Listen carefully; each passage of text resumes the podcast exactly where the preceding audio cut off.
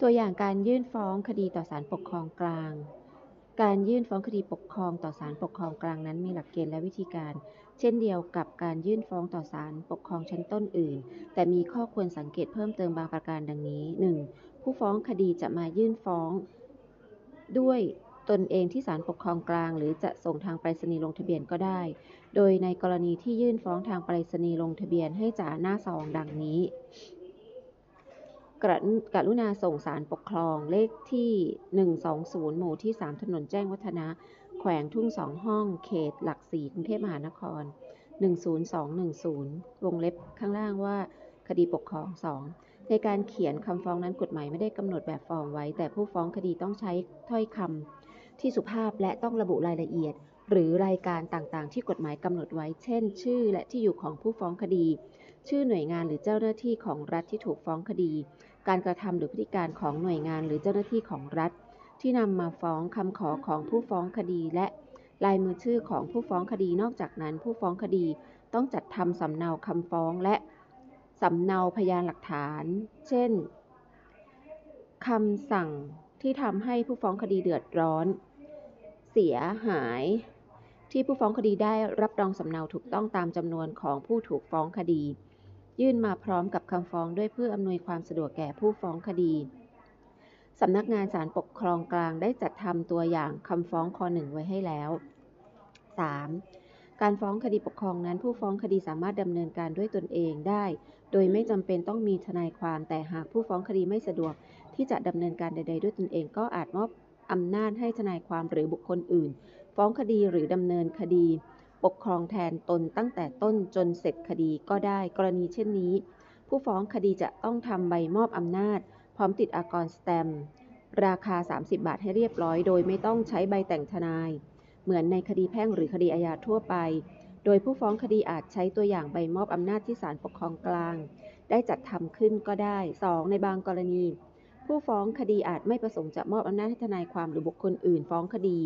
หรือดำเนินคดีปกครองแทนตนทั้งหมดดังเช่นกรณีตามข้อสามแต่ต้องการเพียงให้ผู้อื่นมายื่นฟ้องแทนหรือยื่นเอกสารหรือพยานหลักฐานแทนเป็นครั้งคราวเท่านั้นกรณีเช่นนี้ผู้ฟ้องคดีก็อาจมอบฉันทะให้ผู้อื่นกระทำแทนตนเป็นคราวๆก็ได้โดยในแต่ละคราวผู้ฟ้องคดีจะต้องทำใบมอบฉันทะพร้อมทั้งติดอากรสแตมป์ราคาสิบบาทให้เรียบร้อยซึ่งกรณีนี้ศาลปกครองกลางได้จัดทำตัวอย่างใบมอบฉันทะไว้ด้วยแล้วเช่นกัน ห้า สำหรับเรื่องใดที่มีผู้เดือดร้อนหรือเสียหายหลายคนซึ่งแต่ละคนประสงค์จะฟ้องคดีด้วยเหตุเดียวกันผู้ฟ้องคดีทุกคนอาจยื่นคำฟ้องร่วมกันเป็นฉบับเดียวได้โดยลงชื่อผู้ฟ้องคดีทุกคนท้ายคำฟ้องและในกรณีนี้ผู้ฟ้องคดีทุกคนจะมอบหมายให้ผู้ฟ้องคดีคนหนึ่งเป็นผู้แทนของผู้ฟ้องคดีทุกคนในการดำเนินคดีต่อไปก็สามารถกระทำได้โดยไม่ต้องทำใบมอบอำนาจหรือใบมอบฉันทะแต่อย่างใด หก ในกรณีที่ผู้ฟ้องคดีฟ้องขอให้ศาลปกครองสั่งให้ผู้ถูกฟ้องคดีใช้เงินหรือส่งมอบทรัพย์สินในกรณีละเมิดหรือผิดสัญญาผู้ฟ้องคดีจะต้องเสียค่าธรรมเนียมศาลอย่างไรก็ตามในกรณีที่ผู้ฟ้องคดีไม่ทราบว่าจะต้องเสียค่าธรรมเนียมศาลหรือไม่และเท่าใดหากผู้ฟ้องคดีมายื่นฟ้องด้วยตนเองผู้ฟ้องคดีอาจขอรับคำแนะนำจากเจ้าหน้าที่ศาลปกครองในขณะที่ยื่นฟ้องก็ได้แต่ถ้าผู้ฟ้องคดีส่งคำฟ้องทางไปรษณีย์ลงทะเบียนผู้ฟ้องคดีจะต้องคำนวณเงินค่าธรรมเนียมศาลเองหากคำนวณได้ไม่ถูกต้องศาลก็จะมีคำสั่งแจ้งให้ผู้ฟ้องคดีชำระค่าธรรมเนียมศาลให้ถูกต้องในภายหลังเจตการชำระค่าธรรมเนียมศาลนั้นนอกจากจะเลือกชำระเป็นเงินสดหรือเช็คซึ่งธนาคารรับรองแล้วผู้ฟ้องคดียังอาจเลือกชำระด้วยตั๋วแลกเงินธนาคารหรือ draft ธนาคารก็ได้โดยในช่องสั่งจ่ายให้สั่งจ่ายในนามเงินค่าธรรมเนียมและเงินค่าปรับของสำนักงานศาลปกครอง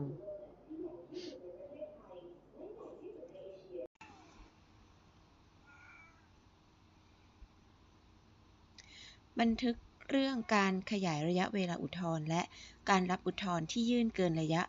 เวลาไว้พิจารณากรณีการอุทธรณ์คำสั่งให้ชดใช้ค่าสินไหมทดแทนของกองทัพอากาศคณะกรรมการวิธีปฏิบัติราชการทางปกครองเรื่องเสร็จที่ สองหนึ่งสามทับสองห้าห้าศูนย์ มาตรา ยี่สิบสี่ มาตรา สี่สิบสี่ มาตรา สี่สิบห้า มาตรา สี่สิบเก้า มาตรา ห้าสิบ มาตรา ห้าสิบเอ็ด มาตรา ห้าสิบสอง มาตรา ห้าสิบสาม มาตรา หกสิบหกมาตราเจ็ดสิบเอ็ดพระราชบัญญัติวิธีปฏิบัติราชการทางปกครองพ.ศ.สองพันห้าร้อยสามสิบเก้ามาตราแปดมาตราสิบพระราชบัญญัติความรับผิดทางละเมิดของเจ้าหน้าที่พ.ศ.สองพันห้าร้อยสามสิบเก้ากองทัพอากาศได้ตั้งคณะกรรมการสอบข้อเท็จจริงความรับผิดทางละเมิดขึ้นสอบสวนกรณีเงินรายรับของโรงพยาบาลกองบินโดยได้ข้อสรุปว่าทอทงผู้อำนวยการโรงพยาบาลกองบินได้ปล่อยปละละเลยไม่ควบคุมดูแลการปฏิบัติงานของมอม้าเป็นช่องทางให้มอม้าเบียดบังเงินของทางราชการไปเป็นประโยชน์ส่วนตัวพฤติการถือเป็นการกระทำโดยประมาทเลินเล่ออย่างร้ายแรงจึงต้องรับผิดชดใช้ค่าเสียหายแก่ทางราชการโดยให้ทอทงรับผิดชดใช้ค่าเสียหายและได้ส่งหนังสือคำสั่งให้ทอทงแล้วเมื่อแต่เมื่อทอทงได้ทราบคำสั่งก็ไม่มีเวลาพอที่จะอุทธรณ์คำสั่งดังกล่าวได้ทอทงจึงขอขยายเวลาอุทธรณ์ออกไปอีกซึ่งพระราชบัญญัติวิธีปฏิบัติราชการทางปกครอง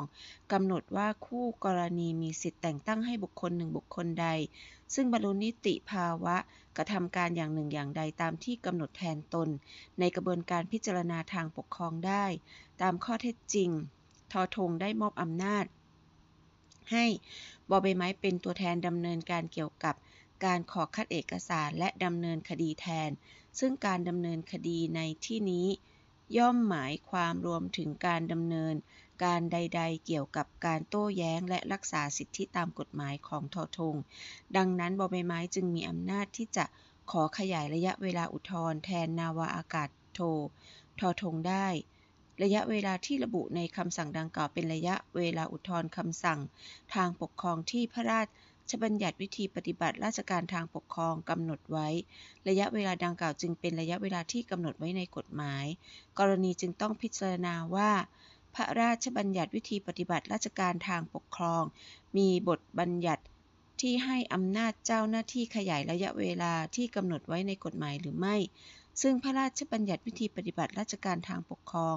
กำหนดว่าในกรณีที่ผู้ใดไม่อาจกระทำการอย่างหนึ่งอย่างใดภายในระยะเวลาที่กำหนดไว้ในกฎหมายได้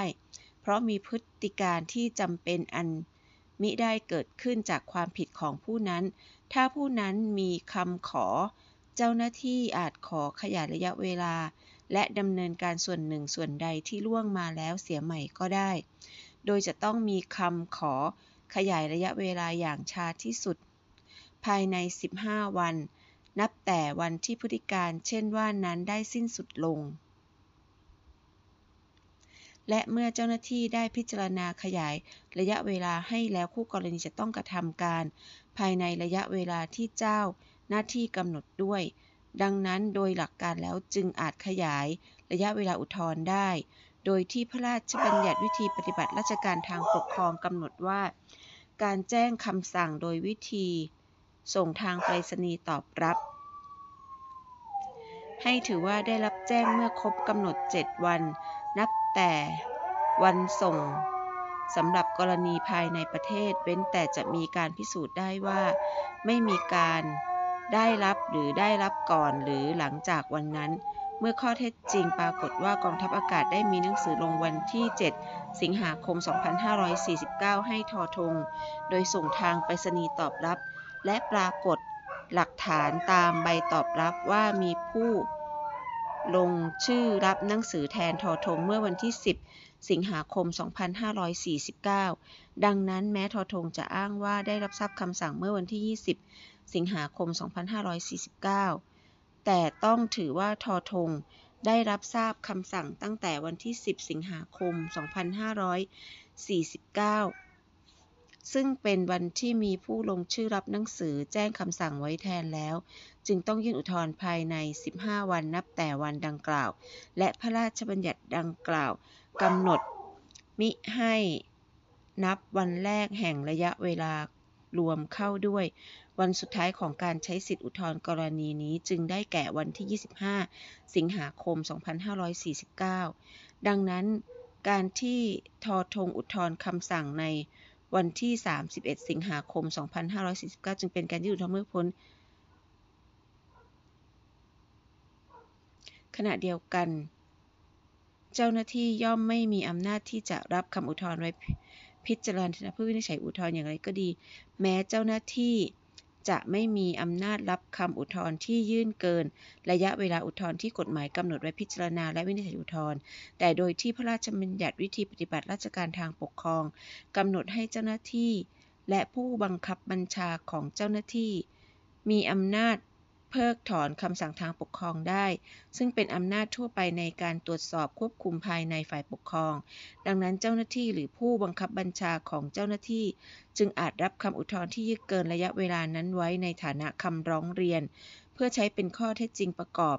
การพิจารณาทบทวนคำสั่งทางปกครองซึ่งหากพิจารณาแล้วเห็นว่าสมควรแก้ไขเปลี่ยนแปลงคำสั่งทางปกครอง